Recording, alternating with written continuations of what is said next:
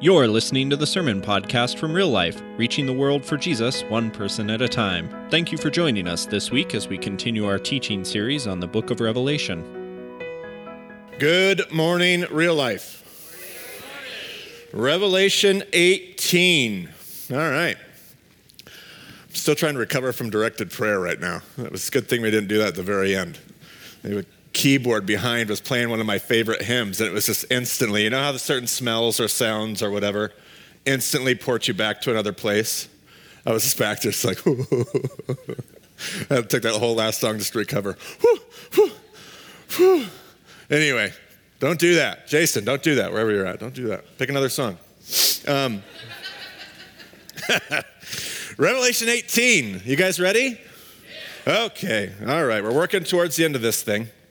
Revelation 18. Last time we were here two weeks ago. Last week we celebrated 10 years. That was a pretty big deal. Yeah, yeah. 10 years of being here, making a scene. Probably, hopefully a good scene, most of the time anyway. So uh, that's, that's a big deal. So two weeks ago was the last time we talked Revelation. And two weeks ago we were talking about Babylon and empire. And if you were here, remind me of kind of what the premise was Babylon must fall. No matter, no matter what form Babylon takes, we can all argue about that. And we're going to deal some more with that today. Like past, present, future, don't care. Babylon and all of its forms fall. Okay?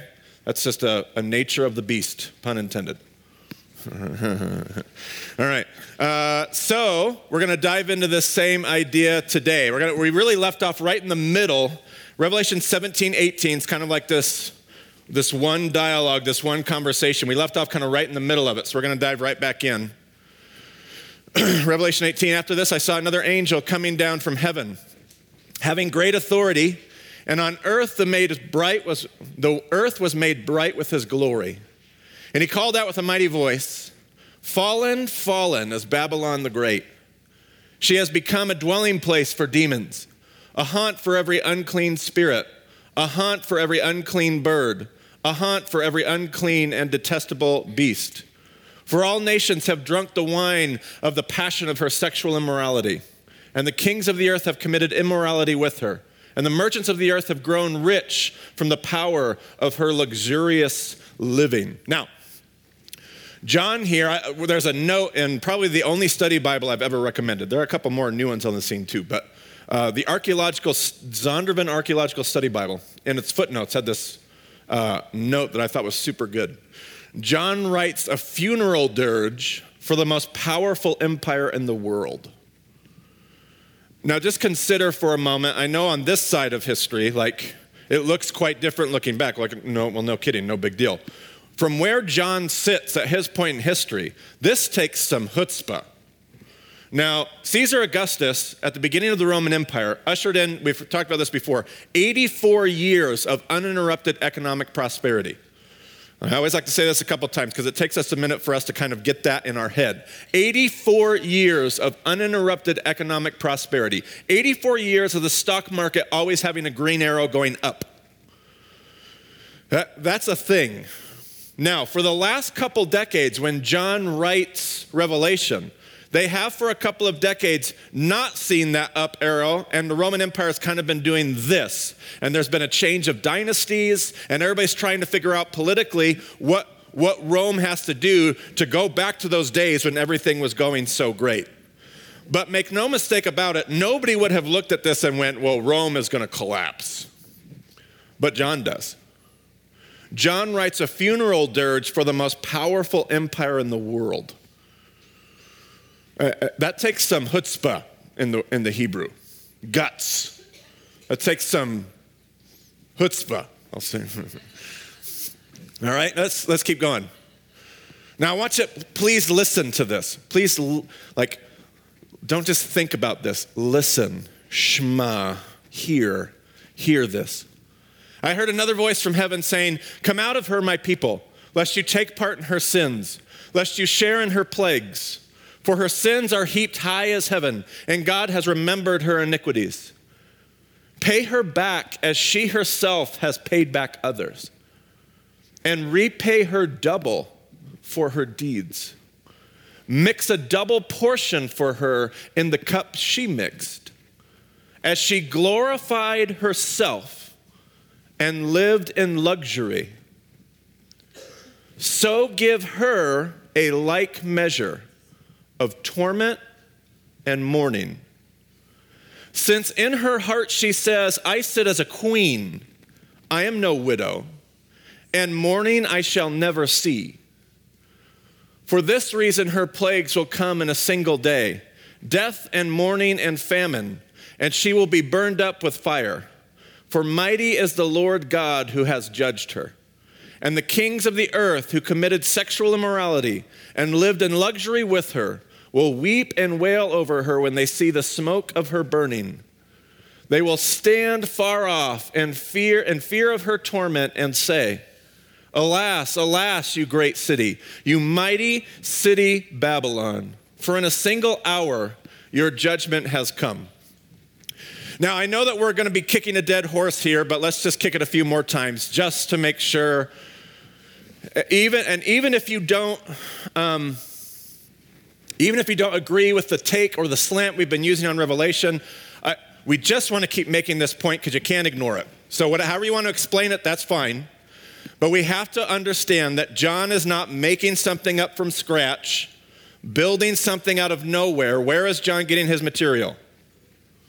In the text, thank you. So we've at least done our work on some part. John is get so last two weeks ago, we looked at Isaiah 23 and Jeremiah 51 in reference to who? Babylon. Very good.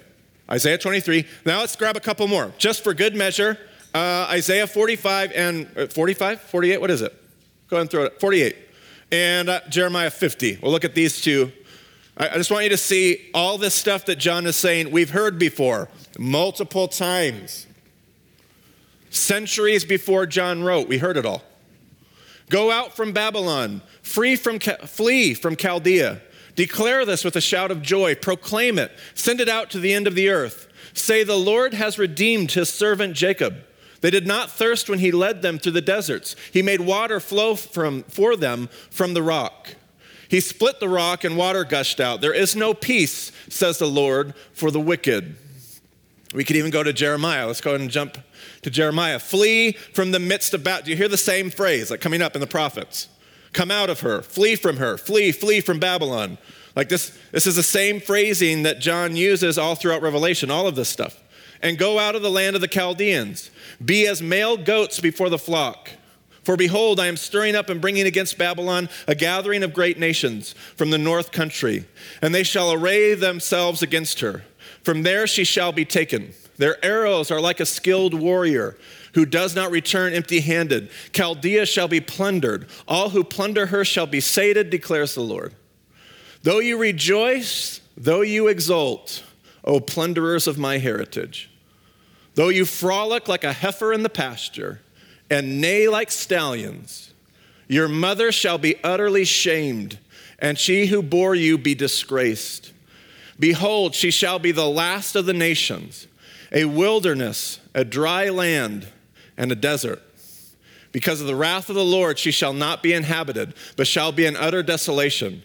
Everyone who passes by Babylon shall be appalled and hiss because of all her wounds. Uh, all of these things, Isaiah, Jeremiah, Revelation, all being written before the fall of the empire that currently oppresses God's people. All of these things take chutzpah to look at the face of the, like they didn't have news, but if you can imagine news, fake or not, like watching it, thank you. Watch, watching whatever's coming at you, headlines that are coming at you. And you have these prophetic characters that have the guts to stand up in the face of this onslaught of information and say, no, it falls. It falls. So stay faithful. Stay faithful because this doesn't last. Never does. Never will. Now, I want to do something else here today. Um, uh, I, have a, I have a friend uh, who's a pastor in Michigan, a small little tiny church, a place called Bangor. Bangor, Michigan. And um, he, he has this saying that I've always loved. He says, The Bible is usually difficult. It's difficult for one of three reasons. Sometimes the Bible is difficult because of translation, and not just the but the internal aspects of the scripture. How do we translate it? How do we bring it to life? Sometimes the scripture is difficult because of the internal nature. Sometimes scripture is difficult because of the external nature, because of the context and having to bridge the gap of 2,000 years of history. It may relate to what I'm saying, right? The scriptures can be difficult, sometimes internally, sometimes externally. But then I love his third point. He says sometimes the scriptures are difficult because they teach difficult things. I think Revelation is all three. Uh, Revelation is difficult internally because of all the internal wrestling matches that we have to go through and, and sometimes issues of translation. But my goodness, this thing has really brought out how entrenched we are in certain theological systems. Like, forget our hermeneutics and forget those things premillennial, postmillennial, amillennial, pre trib, post trib, rapture, this and that, and everything else in between. Internal. External revelation is hard. It's hard to go back, do all the historical groundwork, and figure out exactly where Revelation lies. And it's never a closed debate. There's still lots of conversation to be had, but it's very difficult externally. Does that make sense? Revelation is hard because Revelation teaches difficult things. And I don't think we ever look at that. I think we distract ourselves with the internal the external, and we never look at the difficult things. So here's the deal this morning. I have struggled, I'm shaking right now. I have struggled through this whole series because there's a conversation that we haven't been having. Like we've kind of been hinting at it, there's a conversation that needs to be had here. And it's the difficult one. And so I want us to put all that other junk aside. Like pre trib, post trib, don't care trib. Okay? Rapture, upside down, inside out, read your Bible backwards, don't care. Okay? Put it all aside right now. Because I've, I, we have got to wrestle with something the difficult thing. This might be my last sermon today. right? Listen to me. We are Babylon. We are Babylon. I'll, we'll unpack that some more. I want to read the rest of Revelation 8, 18, not with Rome not with any of this stuff. I want us to read it with you and me, and I'm at the top of the list. I am at the top of the list. I am the chief of sinners. Let's read the rest of Revelation introspectively, looking for the difficult things. Will you do that with me? Okay. And the merchants of earth will weep and mourn for her, since no one buys their cargo anymore.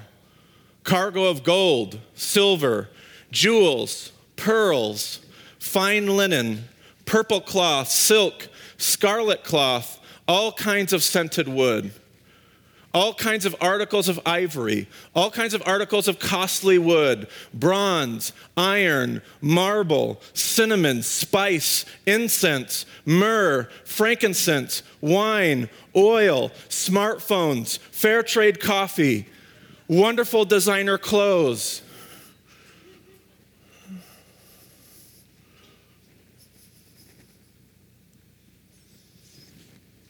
Fine flour, wheat, cattle, sheep, horses, chariots, cars, SUVs, houses, businesses. That is human souls. The fruit for which your soul longed has gone from you. All your delicacies and your splendors are lost to you, never to be found again. The merchants of these wares who gained wealth from her will stand far off in fear of her torment, weeping and mourning aloud. Alas, alas, for the great city that was clothed in fine linen, in purple and scarlet adorned with gold, with jewels, with pearls. For a single hour, all this wealth has been laid waste. And all shipmasters and seafaring men, sail- sailors and all who trade, all whose trade is on the sea, stood far off and cried out as they saw the smoke of her burning. What city was like this great city? And they threw dust on their heads, and they wept and mourned, crying out, Alas, alas, for the great city, where all who had ships at sea grew rich by her wealth. For in a single hour she has been laid waste. Rejoice over her, O heaven. And you saints and apostles and God's people are told to rejoice. I wonder how many of us, as we read that, thinking introspectively, were scared to death. because we're on the wrong side of this. For God has given judgment for you against her. Then a mighty angel took up a stone like a great millstone and threw it into the sea, saying, So will Babylon, the great city, be thrown down with violence, and will be found no more. And the sound of the harpist and the musicians, of, fruit, of flute players and trumpeters, will be heard in you no more and the craftsmen of any craft will be found in you no more. And the sound of the mill will be heard in you no more. And the light of the lamp will shine in you no more. And the voice of bridegroom and bride will be heard in you no more. For your merchants were the great ones of the earth, and all nations were deceived by your sorcery. And in her was found the blood of prophets and of saints and of all who have been slain on earth. I do this because if I don't, I get way too worked up. So this helps me.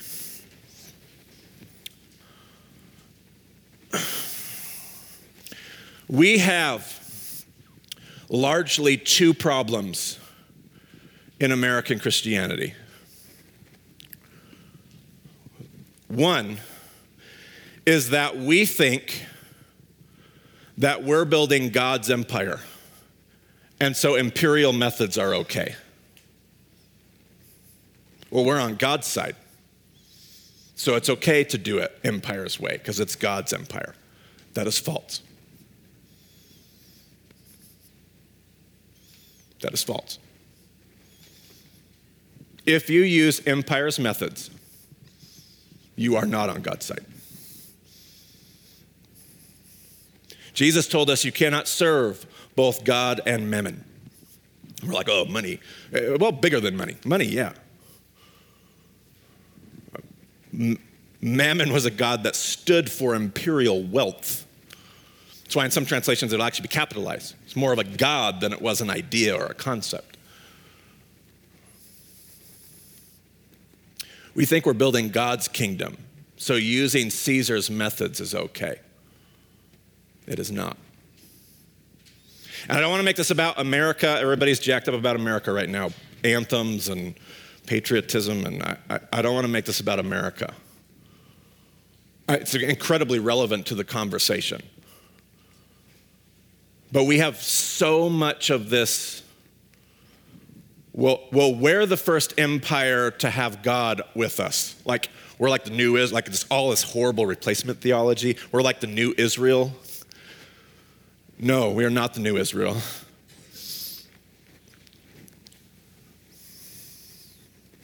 Second, second problem. We believe that if we do what God asks us, God will bless us. That is false. We have this weird, like sometimes very much prosperity gospel uh, sometimes uh, like a half prosperity gospel, maybe just a little prosperity gospel sprinkled in there. But the idea is that if I do what God asks me, God's going to bless me. God is very clear all throughout the scriptures from Genesis to Revelation. He causes it to rain on the righteous and the unrighteous alike. God blesses all nations. God disciplines people he loves. If anything, the scriptures tell you the exact opposite. If anything, Old and New Testament tell you that if God loves you, it's going to go worse for you because as a father loves his son, so he disciplines his children. So, uh, uh, far from this, if I do what God asks me to, he's going to give me what I know. And here's the real problem with these two different worldviews, both of them. We start to use God for our agenda. We start to use God to prop up our thing, our political party, our worldview. Uh, God's on my side. He's going to, if I do what God wants, He's going to bless me. I'm building God's, so it's, I start to use God for my thing. We are, God is not a tool for us to use. God does not work for us. No matter who we are or what we claim to stand for. No matter what slogan we put on our money or lines we put in pledges of allegiance, it doesn't turn God into our tool. It doesn't turn God into our. It, it's like we were first captain and we're getting to pick teams, and we're like, well, I get to pick God. You can have all the other ones. It doesn't work that way. God is looking for partners. He wants you, but He does not bend His agenda to your will. He does not bend your agenda to your opinions. It doesn't matter what you think about your enemies. The only thing that matters is what God thinks about your enemies. It doesn't matter what God thinks about, Repu- excuse me, it doesn't matter what you think about Republicans or Democrats. It matters what God thinks about politics. It doesn't matter what you think about your own security and what you need to be okay. It matters what God thinks. It matters what God thinks.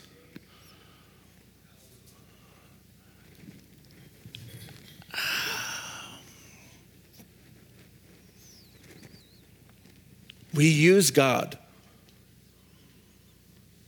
And I'm telling you, and this is the only crack I'm going to make at how you read the book of Revelation, I think it's the whole reason why we have some of the most asinine theologies about Revelation because we don't know how to read it because it confronts the fact that we're on the wrong side. It's the only way I can read this is to make it about Iran and the New Deal and the blah, blah, blah, blah, blah, blah, blah, blah. Because if I were to actually read it in its context with the same biblical hermeneutic we would always use, it would confront me on my sinfulness. So we're going to make it about there, just to make sure that we can end up on the right team. Just to make sure that I'm not the beast, I got to come up with some other way to read it enough. Uh, like, go home at some point this week, keep your notes or your Bible, and just read Revelation 18 one more time on your own time, and just ask yourself the question who do we sound like? We are less than 6% of the world's population. We use over 60% of this world's resources. We are 6% of this world's population. We use over 60% of this planet's resources. Why? Because I need my wealth now. God bless America.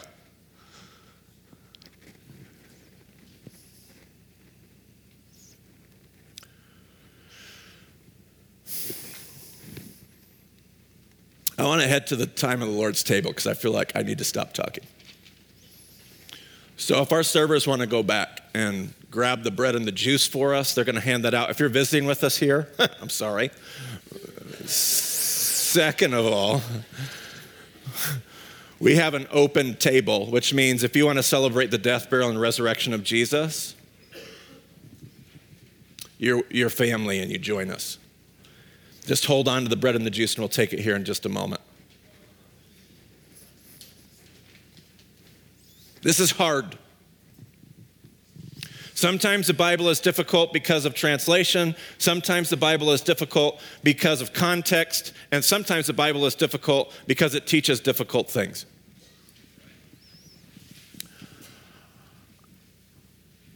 I think we have an idolatry issue. It's about our comfort, it's about our security, and I think we don't find it in God, we find it in empires. And listen to me Babylon's fall. Every Babylon falls. Every Babylon falls. There is no kingdom of God Babylon that reigns forever.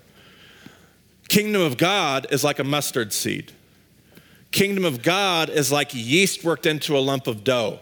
Kingdom of God is totally antithetical to empire on every level of the discussion. Kingdom of God works opposite, starts opposite, works opposite, finishes opposite. Empire doesn't come with trumpets and fire and wind and earthquakes. Empire does. And empire falls. Kingdom of God is like the smallest possible seed you could plant, but it's unstoppable. And it's the only thing that lasts. Have you been listening to Revelation? Where's the big climactic boom victory of God's people? It doesn't exist because God's people endure. The message of Revelation is overcome. The Re- message of Revelation is not victory triumph. The message of Revelation is we made it, and now love and grace and mercy and compassion and Jesus are the only thing that's left. Glory, hallelujah.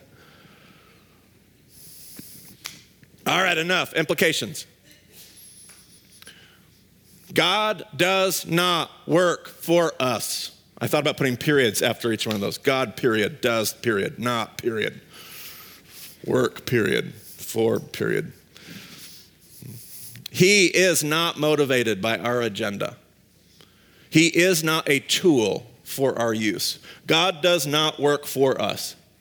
He is not motivated by our agenda, no matter how right we are, no matter how absolutely positive we think we're, that's me included.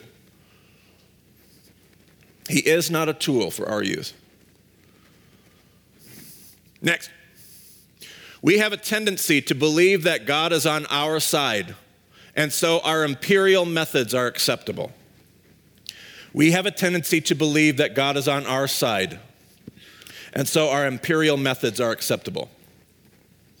Well, we're, we're, we're God's agents. So killing our enemies is, is fine. We're doing God's work. This is false. This is false. And I, I, don't know what that means. I, I don't know. I'm, I'm, not president. I, I, I, don't know. I don't know if I could be president. I, honestly, I don't know. I, don't know. I don't know what the kingdom of God does to that. I don't, I don't know. there's so many things. Listen to me. There are so many things I don't know. I don't know what to do about a North Korea. I don't know. I don't know. I do know what Jesus told me about how to feel about my enemies. He told me to love them. I do know that. I don't know what that. I, but there are things I don't know, there are things I do. Next. We have a tendency to believe that if we do what God wants, God will bless us. This is false. There is no guarantee that if you do what God wants, God will bless you. There is no guarantee that all those who don't do what God wants will be punished. That's not how this works. It's not how God works, it's not how He wants to work. Last implication. What we believe doesn't matter unless it is rooted in what God says and does. What we believe doesn't matter unless it is rooted in what God says and does. We are tools, His vessels, and His partners, not the other way around. What we believe doesn't matter unless it's rooted in what God says and does. We are his tools, his vessels, and his partners, not the other way around. May Revelation remind us of that truth this morning. I, I am at a loss to decide which way to go here at the table. So maybe I'll let God speak to you this morning. Uh, could be a time of confession. Um, it could be a time of pleading uh, for something, making a plea before God. It, it could be a reminder of method. Like it could be, okay, this is the method that God he lays down. This is this is kingdom. This is not empire. This is not empire. I lay down my life for you. That's not empire. Empire gets built because people are like, well, why don't you just triumph, Jesus? Why don't you call down 10,000 angels? Why don't you just why don't you just plant your kingdom now? Let's do this thing. Let's get it over with. He's like, that's not how this works. That's not how I build the new heavens and the new earth. That is not the content of what I'm doing here in this world. That is, that's not it. It's not it. You're going to lay your life down, Jesus? Yes.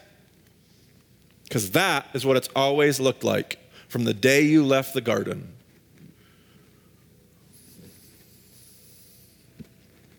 This is like the great pronouncement of how weak every Babylon truly is. Because no Babylon understands this. No Babylon understands this.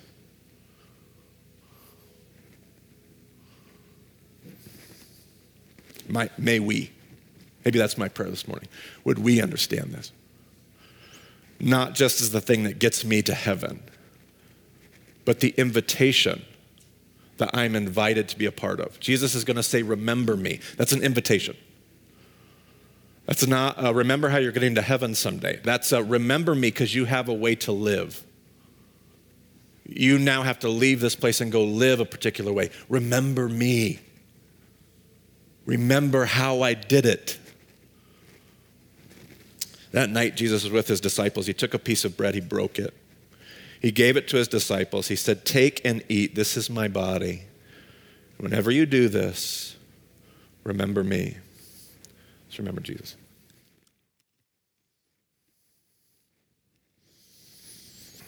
And later in the meal, he took a cup and he gave it to his disciples. He said, Drink from it, all of you. This is my blood of the covenant. And whenever you do this, remember me. Just remember Jesus.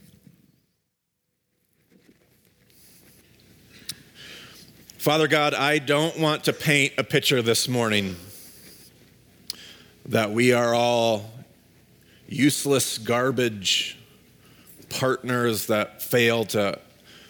It's so much more complex, it's so much more nuanced than that. There are so many people in here that truly long to love you and worship you well. There, there's so much of our, maybe call it idolatry, whatever. There's so much that it's not just outer, outright uh, rebellion, it's just ignorance.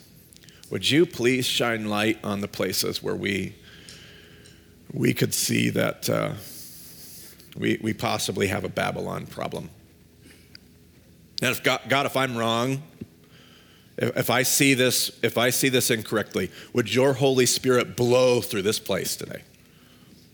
Would it, would it blow through this place and, and erase the memory of everything that I've said and, and, and plant something new and different?